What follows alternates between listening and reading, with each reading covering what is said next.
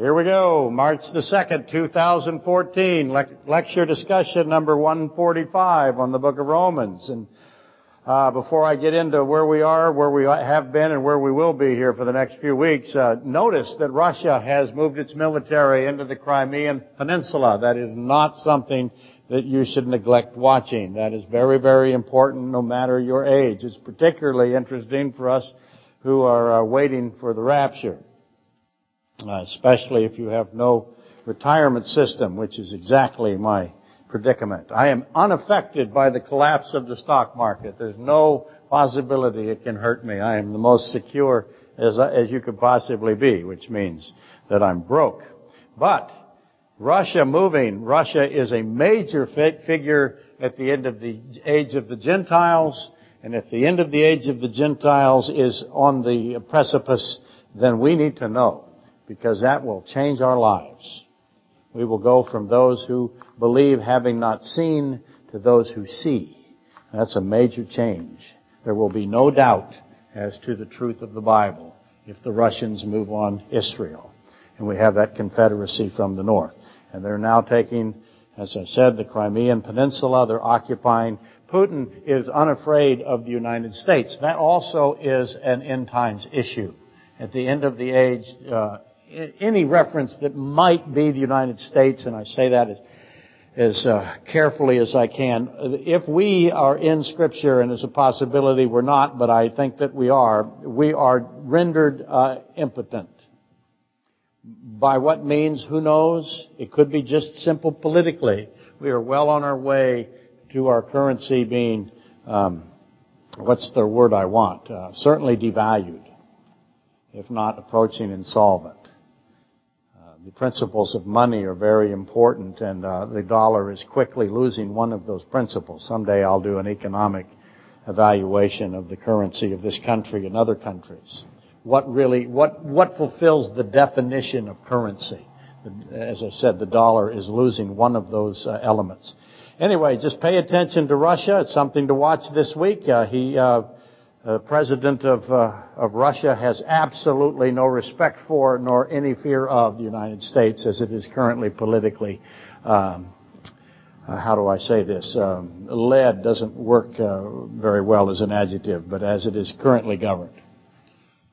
So, okay, back to where I was. March 2nd, 2014, lecture discussion number 145, and we, uh, in the book of Romans, we remain in our little foray into the subject of uh, entropy where I left off last week. Again, this is a continuation of uh, this um, uh, debate that occurred between these two gentlemen, Mr. Ham and Mr. Nye. If you uh, have not been following, I'm trying to um, uh, add my little input to it. Um, of course, I recognize that what I'm providing probably is not appreciated by those who, who did what they did, but nonetheless, I thought it was a good idea. And since I have the holy dry erase marker here, and no one knows where I'm at, the NSA cannot find me yet, I'll be able to do what I want. I don't have a cell phone, or what we call, people ask me all the time, why don't you answer the phone? Well, I don't like the phone very much, for one, and for two, uh, our phone does not have long distance, and people call me from all over the world, and they expect me to call them back, uh, which uh, we don't have long distance on my home phone. I have to call from the church phone, and I'm, I'm not necessarily inclined to do that very often. But anyway, um, I have no way you can find me electronically. You have to knock on my door like normal people. But electronically, I'm in a, in, not available. Anyway, all that.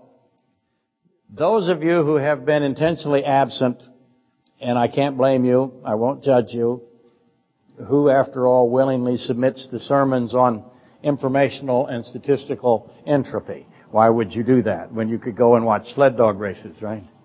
And you can run from the amok reindeer. When did that happen? Did any of you do that this year? Helicopter rides. That's what Felicia is doing, isn't she? And Mark, they're doing their, they're uh, running their helicopter down there. Anyway, while some of you were doing exactly that, the rest of us were here and therefore we're referred to as the highest and most holy, and we were engaged in discussing thermodynamic principles with respect to evolutionary philosophy and concepts. In other words, do the laws of thermodynamics conflict with unintelligent processes? Now, by the way, uh, that is not how I describe uh, evolutionary philosophy. That is a self-description. That is how evolution so self-defines itself. Unintelligent processes. I found that ironic. But only I did. What I mean by that is that Darwinianism at its foundation, at its underpinnings, asserts that life rose from non-life. Abiogenesis. Let me put that word on the, the word. There's you, your new vocabulary word of the day. Did I spell Genesis correctly? No, I forgot the E. I'll put it in there. Abiogenesis. That is the word that says that life from, uh, arose from non-life. And it, and it did so by absolutely natural means. No intelligent agency. So it is unintelligent, non-intelligent, natural processes. There is no intelligent agency, no person, if you will, involved at any point, anywhere. The mechanisms for life to come from non-life is uh, most commonly presented as electrical and radiation pressures. And those uh, radiation and electrical pressures, call it lightning if that helps you, uh, radi- or sunlight or radiation from the, uh, from the cosmos, whatever you wish, uh, that pressure comes upon organic materials and uh, resulting eventually into self-replication of molecular structures. And then after I have that, I have this gradualistic complexity that develops, and it develops through uniform processes over vast amounts of time. And that's what they say. That's their position. And you can see again, I have these, my three boxes. I'll get to that in a minute. But this one is the big, is very, very important to them. They need a gradualistic, uniform process. What, what I mean by that is what's happening today. Take, for example, erosion. The erosion today is a uniform erosion over vast amounts of time. The sunlight today is a uniform sunlight over vast amounts of time. Uh, the, all, everything is uniform. Atmospheric elements, uniform. The amount of uranium, uniform. The amount of carbon, uniform. We have a uniform system by and large. Now there's some, there's some, uh, obviously that's a general statement. There's some slight exceptions. But overall, the geological sediments as they were put down, the geological column, that is a uniform process over vast amounts of time, and that is the result, uh, that results in life coming from non-life. Abiogenesis.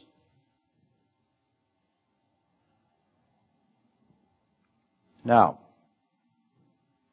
the question becomes, is that concept, is that explanation for the generation of life and the resultant spectacular current state of low entropy.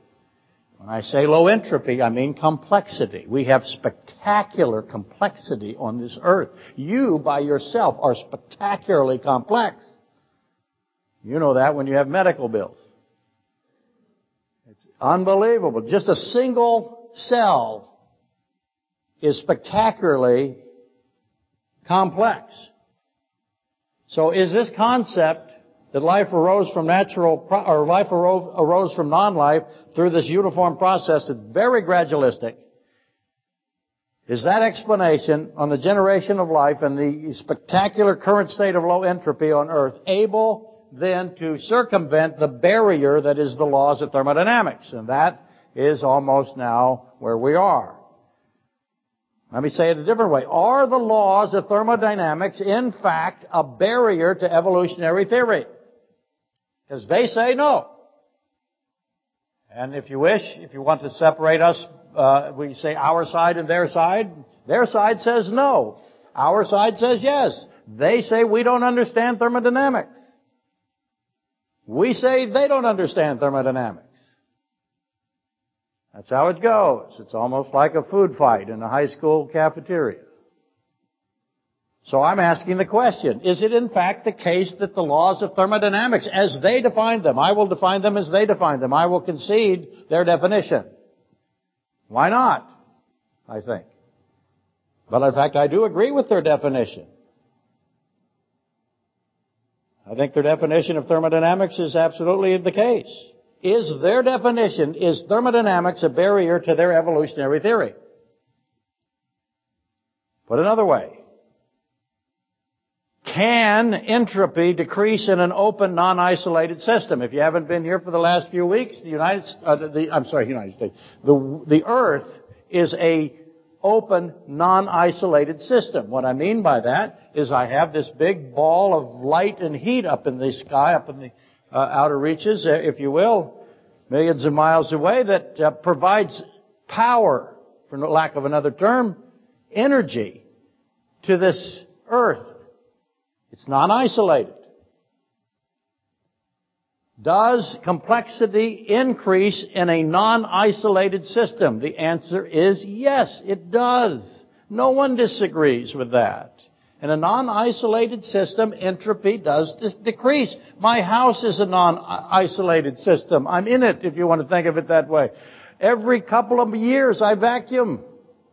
I decrease the entropy. Thank you for trying to laugh at that. Lori does not think it's funny. Listen, uh, I lived in Hawaii with these kinds of, uh, as a young man, and that's therefore my, my, my law, Chronister's law of never buy food handled by young men. Just don't do it. Or if you do eat it, just go, okay, I'm going to die.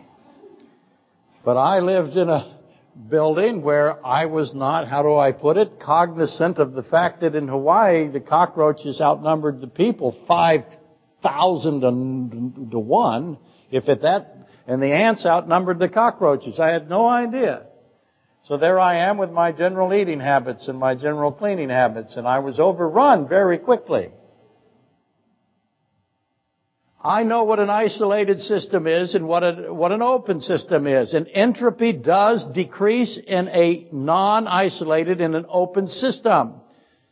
It, it can, and it, and it does, and everyone agrees. Now the evolutionists will say that uh, everyone doesn't agree, that us uh, those on the side of intelligent agency with regard to creation or the creation of life, we don't understand open and, and isolated systems. We certainly do. We recognize the sun provides significant energy and that energy is, has a comp- compensation element to it. We got all of that. That's not a problem. Everyone agrees.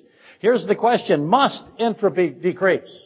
Just because I have an open system, does that, is that now a requirement that entropy decreases. I know in an isolated system, the entropy of a closed, isolated system cannot decrease. That's the second law of thermodynamics. But let's set that aside for today. We've covered that already. In an open system like the Earth with a sun, must entropy decrease? In other words, must things get more complicated? Is that a requirement? Is is, in, is intelligent agency required for entropy to decrease? See, there's where our argument is. Is there a non-intelligent mechanism that always results in low entropy or an entropy decrease? Those are the questions that we fight over, if you will. And so in the weeks to come, a few weeks, I'm going to continue this probably three or four more weeks, and then, then you'll escape. Um, we're going to deal with gradualism and gradualistic theory uh, and how it must confront biological systems that here have irreducible uh, complexity. I have a lot of medical professionals in this audience, much to the surprise of everyone. Um, but I do. We, you do. All around you. This is the best place to have a medical emergency that you could possibly find. We've got, we're surrounded by it. Um, and um, they know, you, you folks that have gone through all of that schooling, you know that uh, we have tremendous complexity in biological systems, biological structures. And I will argue that it is irreducible complexity. And gradualism theory or gradualistic theory must confront that. And Darwinism at its core is gradualistic. It demands vast amounts of time that is has gradual uniform processes in order for this complexity to occur.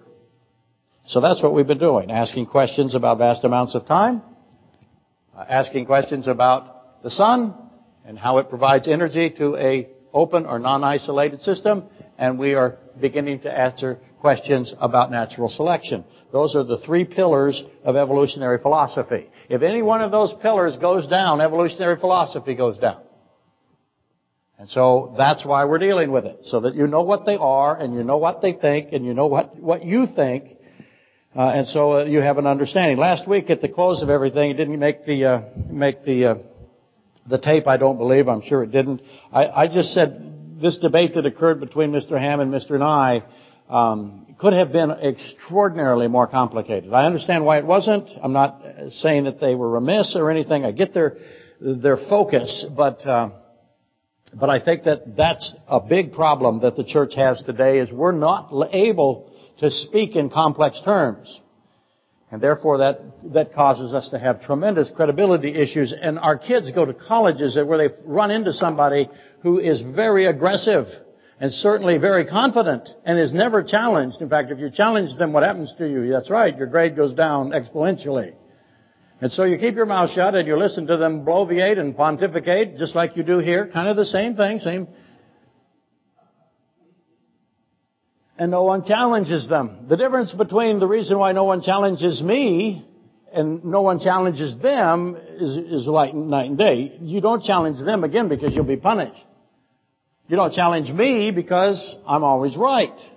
It's a huge, thanks for laughing. Anyway, permineralization, radiocarbon 14, uranium to lead decay, uniform speed of light, the horizon problem with respect to thermal equilibrium, cosmic microwave background radiation in the universe, the geological column, all of that begins to get you into this discussion on vast amounts of time. That's why I'm doing it. I'm going to bring in the uh, faint young sun paradox again, why the sun uh, has the uh, size that it has. How big is it? How big would it have been had it been burning for four billion years? When did the sun begin to provide energy to the earth? In other words, when did the isolation, isolated system, was the system ever isolated or was the sun in fact always present providing energy to the earth? And if so, if the earth is 4.0 six billion years old or whatever, pick whatever number you wish, as they say, then the sun must at least be that age, right? In order for this gradualistic system to occur that gives me uh, spontaneous life, if you will, or the rise of life, I have to have energy. If I don't have that energy for life, then I have very difficult problems because without that energy, I have an isolated system, and if I have an isolated system, or a closed system, then how do I go from disorder to order? Because life is, if anything, tremendous, spectacular order. So, I ask a simple question. How large would the sun be? If it's larger than it is now, significantly, because it's burning fuel, right? How hot was it? And what's the temperature differential? See, we, we operate as if the sun and the length of time that it has been providing energy if, in the Darwinian gradualistic system as if it has never, um, it's called PAL, pre- present atmospheric levels. There's a term for you that you'll, you'll forget just as soon as you leave here. But I, those kinds of issues come up, and that's why uh, um, the creationist doesn't really have that issue because he thinks the sun was created in a steady state condition, and it's relatively young. The gradualist has to have it be very, very old. What are the consequences to that? We'll discuss that as we go. But anyway, that is, all of those subjects that I just rattled off have to do with uh, pillar number three, if you will, the vast amounts of time. The isolated and unisolated systems in thermodynamics, that has to do with the sun, because the sun, the evolutionist is, is emphatic. The sun solves all the problems of evolution. It provides energy. And the, the great evolutionist said, and I'll quote him again, Asimov, without the sun, the human brain could never have possibly developed. So they put a tremendous amount of value on the sun providing energy to an unisolated system and how that solves thermodynamics. They're confident that thermodynamics, the laws as, as they define them, are not in conflict in any way with evolutionary processes. And again, we'll, we'll continue that discussion uh, in the weeks to come and even a little bit today. And eventually we have to get into uh, biological irreducibility, as I alluded to just a few minutes ago, uh, which is uh, genetics, Mendelian genetics, and the difference between uh, mutation and beneficial mutation, if it even exists, and variation. And then this falsifiability and non-falsifiability. That becomes very important, and that deals with the natural selection element, among other things. Now, admittedly, I'm throwing what to at you. I've done it, as you know, many, many years. Uh, I'm throwing tremendous vocabulary at you. Um, I have to. I know it seems daunting. Amanda and I were talking about it earlier. It's technical language. I got all that. And it's uh, I know you can do it. How do I know you can do it? Because I've seen the people that have done it and I've talked to them. See, that's the one thing the scientific community does. It is possible. There was a gentleman wrote a book a few years ago that said that you can essentially learn any discipline. If you want to be the best trumpet player in the world, and by the way, that's the hardest thing I think I've ever done so far is trying to master the physics and the air that is in my body and make it a machine that actually plays the trumpet in a pleasant way. Though there is an advantage uh, if you don't like people around you to play the trumpet in a non-pleasant way. Uh, so um, all recluses uh, that are uh, should in fact take up the trumpet. But uh, point of it is is that um, you can learn anything in 10,000 hours was the premise this man wrote. So that's essentially 40 hours a week for five years. You could master anything piano, trumpet. Now, you might not be the best in the world, but you will master it. Um, I understand that because of uh, having gone through various apprenticeships in the technical trades as well as the physical trades. Uh, you can learn to do things. I was talking to Eric about I'm very good at caulking. Very good. I can caulk very fast and perfectly because I have done it thousands and thousands and thousands of times. And I don't need any special device to do it. I, so don't waste your money buying these little devices they'll sell to you on the do-it-yourself network. I would love to have the people who pretend to be experts on that show. What does it require to be a meteorologist? Do you know? Because everybody on TV now is a meteorologist. Have you know that? And you wonder, wow, how hard can it be when all these people are meteorologists? You should look that up someday. What does it take to be one? What does it take to be a general contractor? You would be shocked how easy it is. I had to take an exam, by the way, and most of them do. And I used to watch the ones that had no construction uh, um, capabilities at all come in and try to pass that test. It was hilarious, amusing. I wanted to take the test every week just to watch them all fail it. But you see, the people, what was so amusing about it is the people who decided that you had to have the test exempted themselves, just like Congress does, from the law that you have to take the test. So the ones that, that said, from now on, general contractors actually have to know something, they don't know anything. I could, I could cut them loose, lock them into Spenard lumber for two weeks. They couldn't give me a doghouse. I know it. I've worked for them. I've seen it. They're contractors. They're licensed general contractor. Bonded, insured. What's that mean? Does that mean knowledge? No. People on TV. I see some blonde, red-headed girl weighs 100 pounds carrying a worm drive saw around. She doesn't even know what end to plug in. But she's a licensed general contractor. And you listen and believe her, you're gonna you better live where the wind doesn't blow and doesn't rain. Certainly doesn't snow. My point is, some things are easy. Anything can be mastered. You learn the technical language. It's just a matter of repetition. Bill and I talk about what's wrong with the public schools all the time. We know we could go into inner city Detroit and we could teach those kids in a year raise their grade level tremendously by just doing one thing over and over and over and over again, and that is read. I've said it for 30 years. Read. And I'll make you read, I'll have you read, I'll just, all you'll do is read to me every day, eight hours a day. Watch what happens. Same thing's true here. You hear the vocabulary enough, eventually it will begin to work for you. It'll seem like a huge boulder today, but it'll shrink into a small pebble. And I know that's going to take perseverance. I got all of that. Uh, Catherine last week told me, you know, it's the old eating the elephant. How do I eat an elephant? Well, you, you, you cut off a small bite uh, every day. Anyway, that's where we've been and where we're going. What I just, that was the review. So I need to make a few points that I feel need to be included that may not seem immediately relevant today, uh, but I hope that they will eventually, and that's kind of my motto. It doesn't matter to me, you don't get it today, but eventually I hope you do, and, and that seems to be working.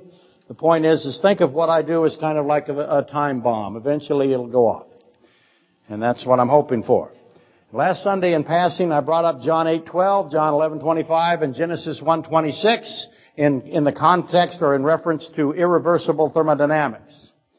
Uh, the energy required to reverse the tendency towards high entropy. In other words, uh, Every system left to its own devices always tends to move from order to disorder. That is the second law of thermodynamics. It all goes towards high entropy, uh, entropy, maximum disorder. And there is a reversibility element to it in the sense that we discuss reversibility of entropy. It's on the table for discussion. So we want to take it back into the direction of low entropy. How do I reverse the high entropy tendency? Can it be re- reversed?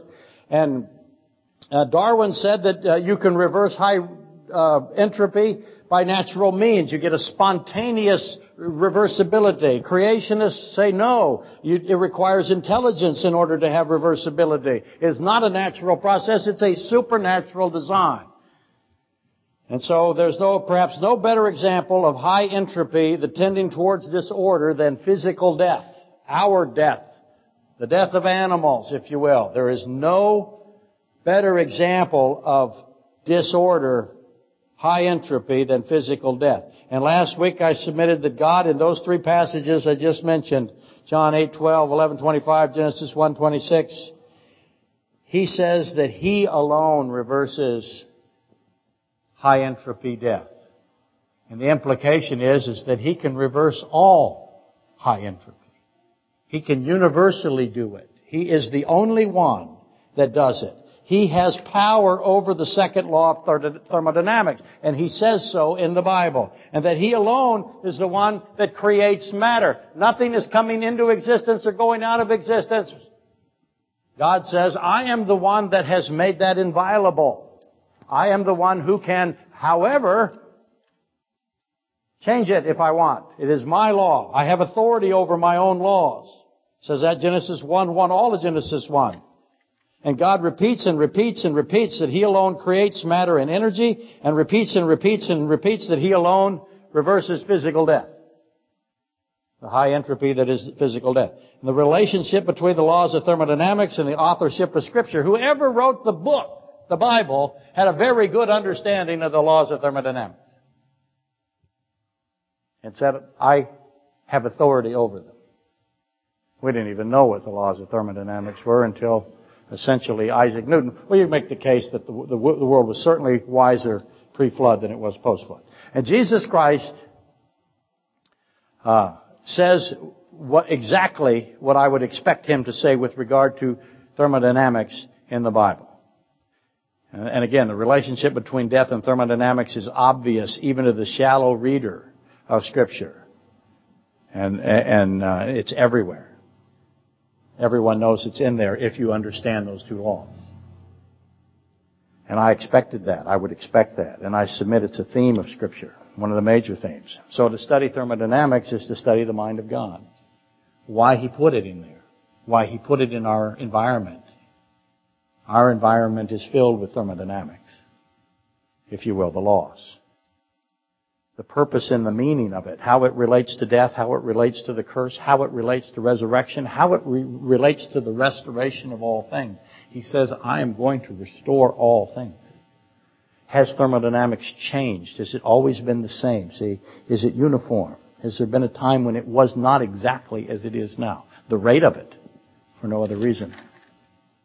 Gravity. Has gravity changed in intensity? Has the speed of light changed? Those are questions that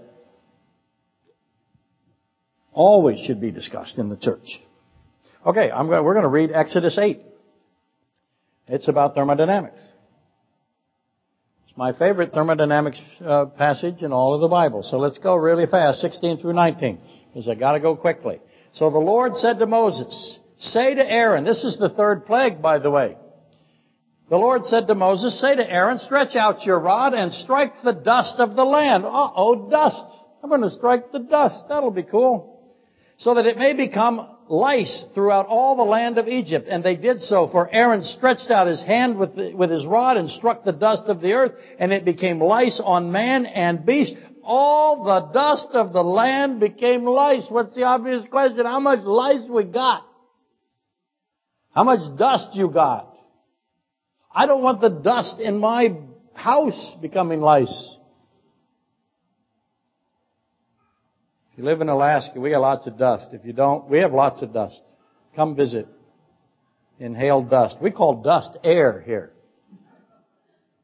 All the dust of the land became lice throughout all the land of Egypt. Now the magicians so worked with their enchantments to bring forth lice, but they could not. So there was lice on man and beast. Then the magician said to the Pharaoh, this is the finger of God. We got a lot of lice. But Pharaoh's heart grew hard and he did not heed them, just as the Lord had said. So, here's the first record of evolutionary philosophy colliding with the Creator God. Out of dust, what happened? Out of dirt, I got what? Life. I got lots of it. But it was not Life rose out of dirt, but it didn't rise out of a universal process over vast amounts of time through gradualism. It happened how fast? Instantly. The energy comes also from an intelligent agency. It did not come from a ball of light and heat in the sky. Okay, so right off the bat, I am in conflict immediately, scripturally. God is saying, I do it my way. This other way may not be right. Let me put it better. The other way is in total conflict with what God does. Can't be reconciled. God is making something very clear to the Egyptian priests, and they immediately testify, they knew immediately that this was God Himself who had done this. It was His finger, let me repeat that, His finger who brought lice out of the dust. Now, literally in the Hebrew, it means tiny stinging gnat. So it doesn't really mean lice necessarily. I think the best case is tiny stinging gnat. Barely visible. Very tiny stinging gnat. Okay? And how many do I got? I got trillions of them. So, there's this tremendous amount of meaning here. No time to address it all today. I'll work through it as the weeks come. But connected to the Pharisees, now bringing the adulterous woman in front of God to be stoned. Remember that in John 8, 6 through 8? Again, the finger of God is in the dust. So I always ask the obvious question. Did Jesus Christ, when I have the woman brought to him by the Pharisees, he puts his finger in the dust twice? I always ask. Mostly I ask, what does he write? Because everyone dropped their rocks. I also considered the possibility that he did what? He made tiny stinging gnats. Could have. That got everybody's attention. We'll go there in a few weeks. Did Christ make tiny stinging gnats again? Demonstrating that He's the one that did it the first time. Was that one of the witnesses, the testimony of what He did there? Anyway, the wisest Egyptians, who will I call them now? These are the smart guys, the smartest, best educated. They know things. They can do things. They can make frogs do things. They can make sticks do things. They have a lot of abilities. They're the smartest people. They're the elite smart. So who shall we call them? Who would be their modern day equivalent? Well, let's just say the, monistic scientific community. These are the men that had extraordinary understanding. They're the wise men of Egypt. Uh, Exodus 6:11 calls them that. That's who they are. Recognized immediately that life was coming from dust, and that meant that only God could do that. So they were certainly a lot wiser than we are today in our highest wise men academically, right? Note that God covers them with tiny stinging gnats. Covers them. Everybody is covered. Tiny stinging gnats. Are they having a good day? The meaning of that is not to be missed. Clearly God has a point here. He's making a statement. God intends for the wise men of Egypt to learn a truth. Many profound truths actually, but, the, but first among the many truths is that the creation of life, even a tiny stinging flying gnat, is immediate and it is instant and it is total and it is complete and it is purposed and it's an intelligent agency at work. That's the testimony of the Bible. That's how he operates. That is not natural selection. I said this to uh, Supper Dave before the, I started today. I said, note that natural selection by definition, natural selection selects. It's a selecting agent. It's not a creating element. Natural selection by definition selects from existing information. Selection, selecting is not creating. More on that later. This is the differences uh, of ultimately between selected variation and new and more complex genetic data. New and more co- complex organs and systems.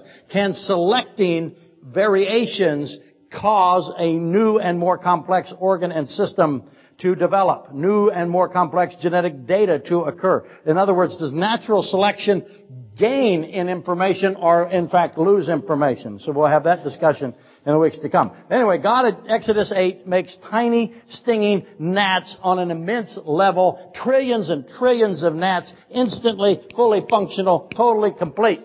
And what's the obvious question? What happened to the tiny stinging gnats?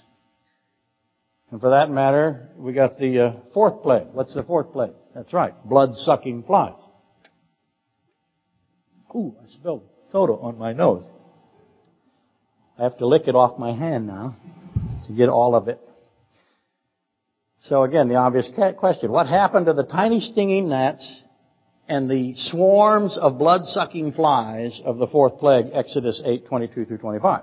Well, that's obvious and you should know it immediately. Uh, they all came to Alaska. Everyone knows that. If you don't believe that, go up north. But for now, notice the creation of life from dust. This is insects we have a supernatural creation of insects at Exodus 8. And that becomes an important issue. That is the chronology of insects. I have to know where the insects fit. How do they fit in?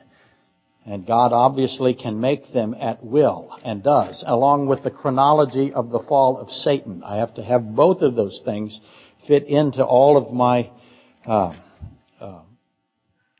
my doctrine, if you will. And we won't do that today. However, if you have any questions, see Catherine. She's on her way to becoming an expert on the chronology of insects and the creation of them. She will. She doesn't think so, but she will. It's repetition, it's small, tiny steps. Think tiny stinging steps. There, that's a joke. Let us take on uh, a few other things as quickly as possible. We really have to move now. Whilst uh, I'm going to render a small uh, amount of justice to every subject, and it's going to be small. It is a condition that both sides of the origin of life argument, uh, uh, the evolutionary side, the monist side, and the dualist side, the Christian side, will state that the other side is non-falsifiable. In other words, they say that our position is non-falsifiable. No matter what they say, we always say God did it. It's called the God of the gaps. Where there's a gap, you can't explain this. For example, insects, you can't explain insects. And we say, well, God does what He wants. And they go, well, that's non-falsifiable. No matter what I say to you, you always say God does what He wants. And we say that they're non-falsifiable. In other words, we say there's no evidence that can be presented which would render the premise uh, disproven. No matter what we say, no matter what evidence we find, you will say, no, doesn't disprove anything. And I previously stated, I made this connection between anthropogenic global warming and evolution. because I see the same arguments and the same people on the same side. Fascinates me. And anthropogenic global warming is non-falsifiable. That's uh, without dispute now. No evidence exists that can ever be cited that will be accepted by the proponents of anthropogenic global warming. They are resolute. They just merely adapt their premise. Uh, they, uh, contrary evidence, however abundant, become evidence for their belief somehow. They beat it to fit. It won't have, you can't change them. Nothing will ever change them. No evidence matters. Bill and I have a saying here when we come in contact with people that uh, do this to us. Uh, the truth does not matter. Get used to that. It does not matter.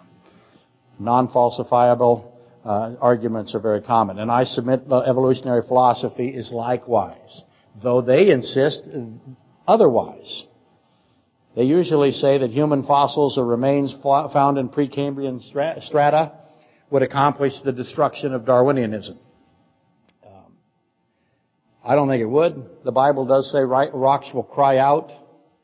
The Bible does say that the Antichrist replaces evolution with uh, worship of the Antichrist. Um, but I don't think that you could find a Precambrian human being, um, fossil other, or otherwise, uh, in that strata. I don't think it'll affect Darwinianism at all. They would just dismiss it as, as burial intrusions, anomalies.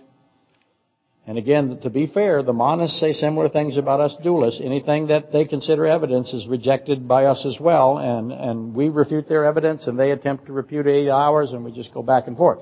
But I submit that uh, intelligent agency is susceptible to falsifi- uh, falsification. In other words, if an intelligent being, God, created life, that premise is subject and susceptible to falsification.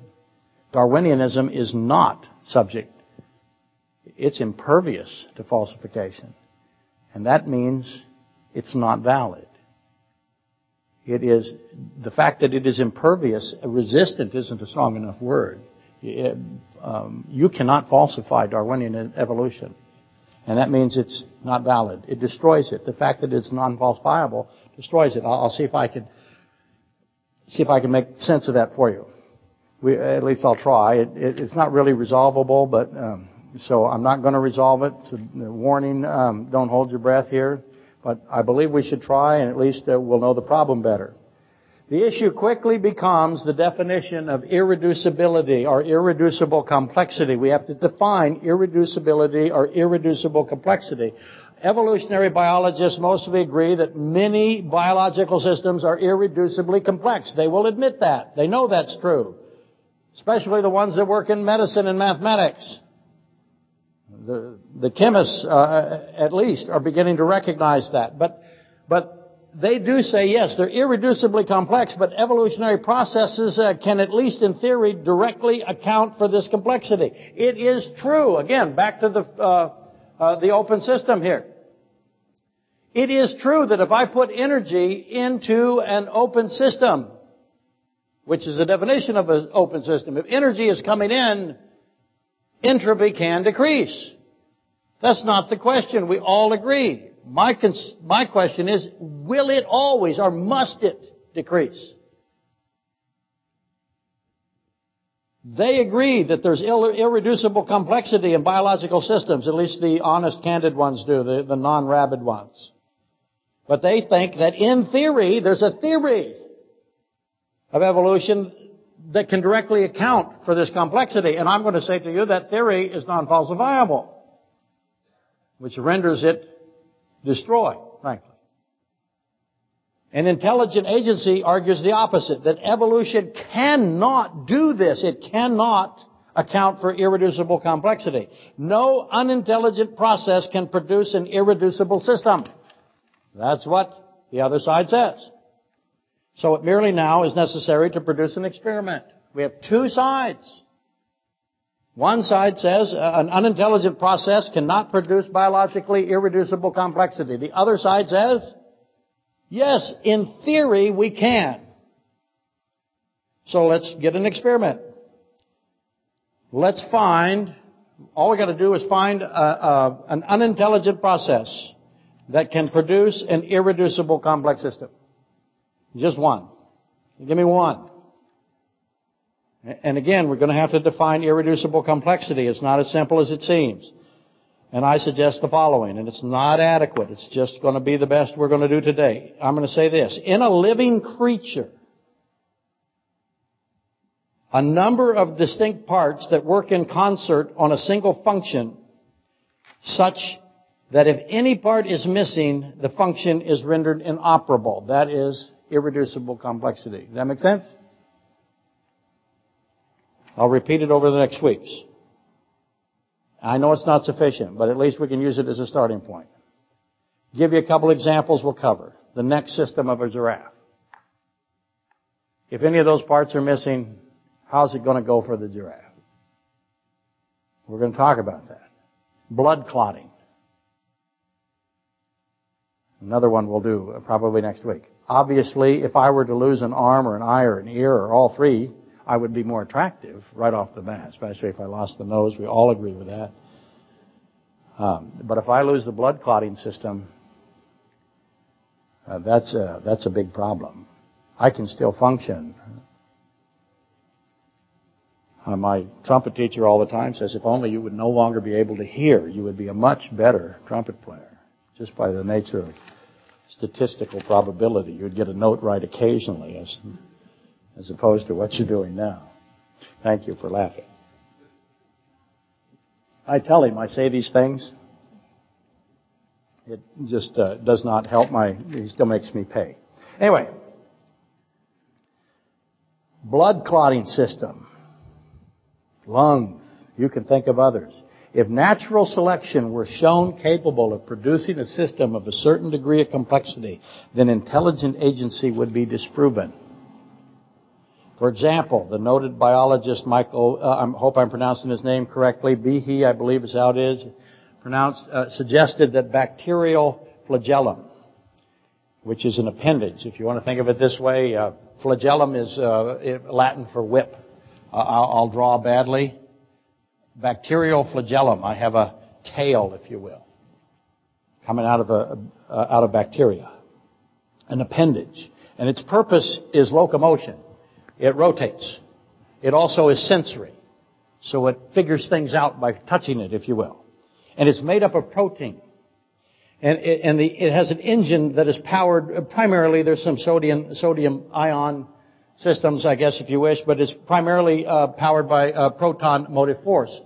When I went to school for physics, uh, my my field was electromotive force. This is proton motive force. And so what I have is I have a flow of protons uh, across the bacterial cell membrane, and that uh, you want to think of it this way: I, I have a I have an engine powered by that proton flow, and that engine uh, is attached biologically to that flagellum, and it rotates the flagellum, and I get locomotion that way. I get motion, and the, uh, moving the cell structure around. The flagellum of a bacterial entity, a bacterial cell. Now, Behe posed this: Can this system that's in a bacterial cell be produced by an unintelligent mechanism? So that becomes the question. That's pretty small. But again, I have a bacterial cell that has, if you want to think about it, an outboard motor and an impeller and a propeller. And that thing has an electrical flow across it, if you want to think of it that way, and a rotor, and that rotor is attached by a pinion system, think locomotive. This is why we had to study it, by the way. If you want to know where I found out about bacterial flagellum, I learned about it through traction motor theory and locomotive uh, classes that I was sent to against my will, but learned to like, which makes me weird, which is why you have to go through it too. But think of it this way. I have a motor system with a pinion gear and a transfer, and I am spinning that flagellum, and that little bacterial guy, that rotor turns very fast in comparison, by the way, the RPMs, we'll get to that next week, but off he goes. So this becomes a question. Can, can this be produced by an unintelligent mechanism? I'm going to tell you that that is the tiny stinging gnat. It's actually smaller than the tiny stinging gnat. I'm not making you pick up a tiny stinging gnat. You get to, you get to make your own bacterial flagellum. How tough is that? That was proposed again by a noted biologist who said it can't be done. So all a scientist could do is place a bacterial, all he needs to do is place a bacterial species lacking a flagellum under some selective pressure. So it doesn't have, he, he, wants he wants to pressure it for mobility. So he has bacterial species and he has selective pressure for mobility. In other words, he's going to put pressure on it so that it needs to move. And can he grow it for thousands and thousands of generations and see if a flagellum could be produced or any other equally complex motor system. That's all he's got to do. How hard is that? Let's do it. And if it were possible, intelligent agency would suffer a significant defeat. Now, they've tried it. And scientists have deleted proteins. They have deleted proteins from the flagellum or from the bacterial cell, and the flagellum remained functional and propulsion remained intact. But they were able to go from 40 proteins down to 33 proteins, and they said, see, we're able to delete proteins from it. Well, it's true, it's still moving. But we have proven that it can move with less proteins. And that's significant. They say that that is proof that it's, that an evolutionary process could make it work. Now, I can remove a leg and continue moving. Um, so, but that doesn't answer how is the leg developed from an unintelligent process to begin with.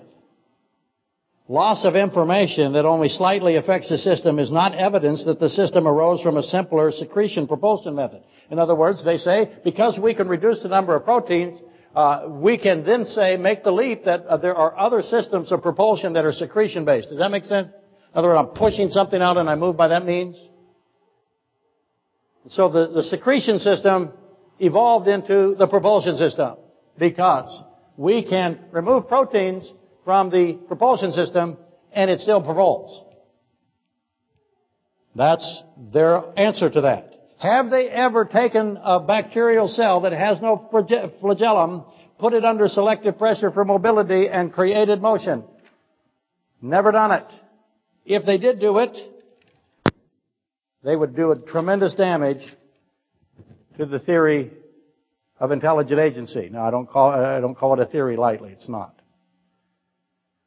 So the theory of evolution must include an account of how intricate chemical and biological systems arise or might have arisen from inanimate molecules over time and small steps through selective pressures. If life is not designed such evolutionary accounting answers will exist. They'll find it. It has to be. If life is not designed, then I'll concede their evolutionary answers. Now they'll also say, we'll talk about a man named uh, uh, Crick, who says that, Francis Crick, that uh, life on Earth came from aliens. That's something that uh, Richard Dawkins also believes. We'll get into that uh, as, and we must, because they, it's common. But if life is designed, they'll never, never find a process. They'll never be able to produce this experiment. They'll never put a bacterial flagellum or without a flagellum and create a flagellum with selective pressure. And that, and, and that's, those of us who see intelligent, in, intelligence in biological life, that's what we say. It's exactly, you'll never find it. So go ahead, run the tests. I want you to run the tests. I'm not afraid of the tests. Run them. Experiment away. I'll, uh, away. I'll wait. I'll even contribute my taxes. I'm wanting you to falsify. I'm submitting intelligent agency to falsification. Do it. But on the other hand, you see, evolution is not testable. It's not falsifiable. It's re- impervious resistant to falsification. You see, just think of this way. What experiment what experimental evidence could possibly be found that would falsify the belief that complex living cell mechanisms evolved by a Darwinian, I'm sorry, complex living cell machines evolved by a Darwinian mechanism?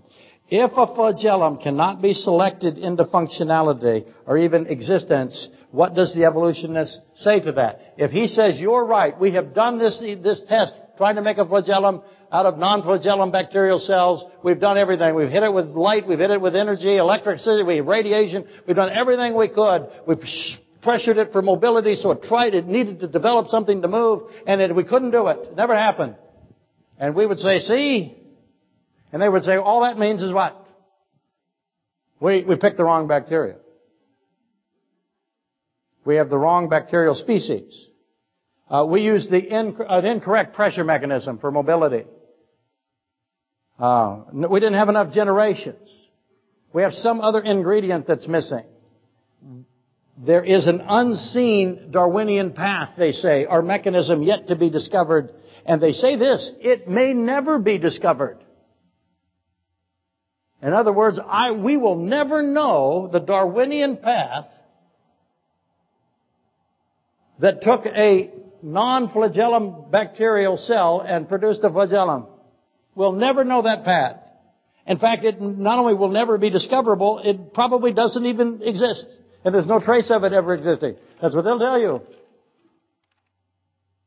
The right bacteria intermediary, if you will, doesn't exist. That's the evolutionary mindset. You will never be able to get a secretion system and put it under mobility pressure and turn it into a flagellum system because we're missing the intermediary that no longer exists. And we'll never discover it. And we'll never have the right pressure. And we'll never have the right bacteria. And it'll never be found. But evolution is true. It's therefore impossible to falsify evolution. It's the evolutionary mindset. And therefore evolution is not valid. They will admit that the beginnings of evolutionary pathways are unimaginable. They cannot even envision them. They can't conceive them.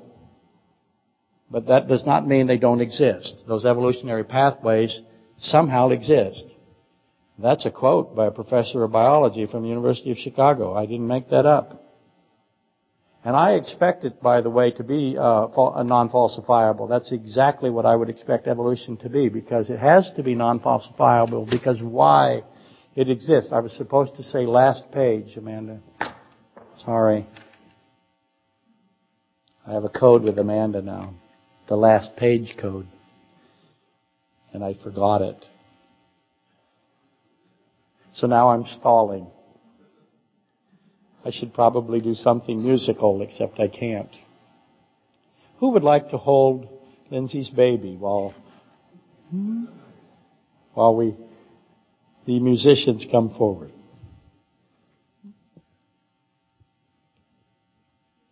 Hmm? I'm drinking soda. I'll go Mr. Bojangles here in a minute.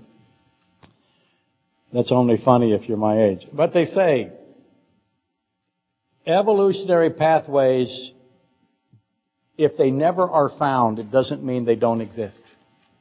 So the fact that we can never find something means that nonetheless it's not falsified. And again, that's the absolute perfect definition of non-falsifiable. You can't get any more perfect than that. It's exactly what I expect because evolution must be non-falsifiable. And then that's the why of evolution. Next week I'll explain what that means. I hope you come and hear more of the exact same terminology and vocabulary for which you can go home and impress your neighbors and your children. That's the most fun part. And also next week we're going to get into the evolutionary explanation of consciousness. How it is my mind is not my brain, but yet controls my brain. Their explanation for that. Uh, Mr. Nye to his credit, got this question in that debate. And do you remember his answer? Did you ever notice his answer? They don't, they don't say it very often. He said this, we don't know how it is. We cannot explain consciousness at all. Someday we may. So therefore, what, what is that? Non-falsifiable. It immediately validates his position. He doesn't know that and he doesn't care. That's the one thing about non-falsifiable uh, premises. They don't care that they're non-falsifiable. Let's rise and be dismissed.